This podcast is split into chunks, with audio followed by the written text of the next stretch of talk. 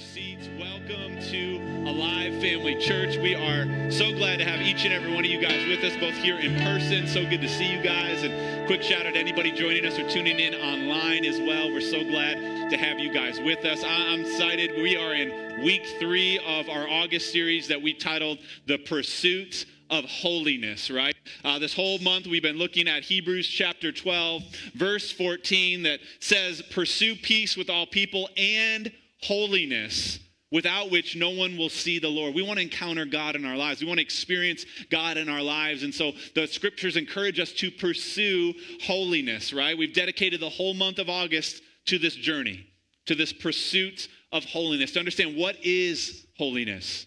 Who has God called to be holy? And, and more importantly, and practically, as we're going to crack into today and, and next week, what does holiness look like in our own personal everyday lives, right? In addition to our study on holiness, as you guys know, Erica mentioned it uh, previously at the beginning of service, we've also been in our 21 days of prayer, amen? And uh, if you haven't been joining us, this is just a all invite hey, we've got today's day 14, but we still got seven days left. Amen. And we want to encourage everybody to get in on this, to pursue God. We're doing what we call the first 15 challenge here, which simply means we're challenging everybody, encouraging everybody to spend the first 15 minutes of your day with God, right? Five minutes in worship, five minutes in prayer, and five minutes reading God's word or the Bible. And if you need a jump start into your time, uh, like she mentioned earlier on uh, Live Family Church's Facebook and Instagram accounts, around 7, 7.30, 8 o'clock-ish, somebody from the church will come on there with an encouraging scripture, an encouragement for you to jump, t- jump start your time into the word that day. Uh, but man, I want to encourage all of us. Let's finish strong. For those of us that have been joining,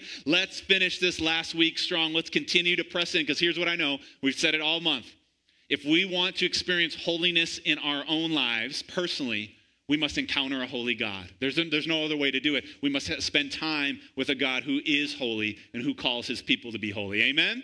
Uh, but let's get back to our pursuit. And so, hey, we are in week three, like I mentioned. So if you missed week two last week or week one two weeks ago i just really highly encourage you go back. Uh, we put all of our messages out there on youtube on facebook. We also have a podcast. We're on spotify. Wherever you kind of find your content we will be there audio or video wise. And uh, this the whole reason of that is we built each week on the previous week. But so for the next like three minutes, if you are okay with this, I'm going to do a speed crash course and get us all up to the same page of where we're at. Obviously, I can't do the depth that I did each week uh, individually, but let's just kind of look at this journey. And so we've set out on this pursuit of holiness, and we looked at the, the word holiness means the state, the quality, or the condition of holy, right? So we need to know what holy means to understand what holiness is, right? And, and when we come to the word holy in the Bible, there's two definitions that we see. Usually we go to what we are calling this series the secondary definition. We think about this, and we've got this definition for us. To, holiness in the secondary form of the Bible means to be uh, morally blameless or to be righteous, right? It deals with our behavior, the way we live our lives, our actions, right? It's a huge part of holiness. We're going to crack into some of that today as, as we're on our journey journey. But the primary definition of holy, how God set up the principle first mentioned in the Bible and all throughout the Bible. When God says holy, He is a holy God, or I call you to be holy, what He means by that definition is to be separate, to be set apart, to be other, to be uncommon, and to be different, right? And so he's calling us and he's, he's saying he himself is holy. To call something holy means to be set apart, for a specific purpose, right? And so over the past two weeks, we have actually covered three steps in our pursuit of holiness. I'm going to recap them because that's not like point one, two. Each week we kind of built and added a couple more steps. And so our first step that we learn in this series is number one, God is holy. Can I get a good amen?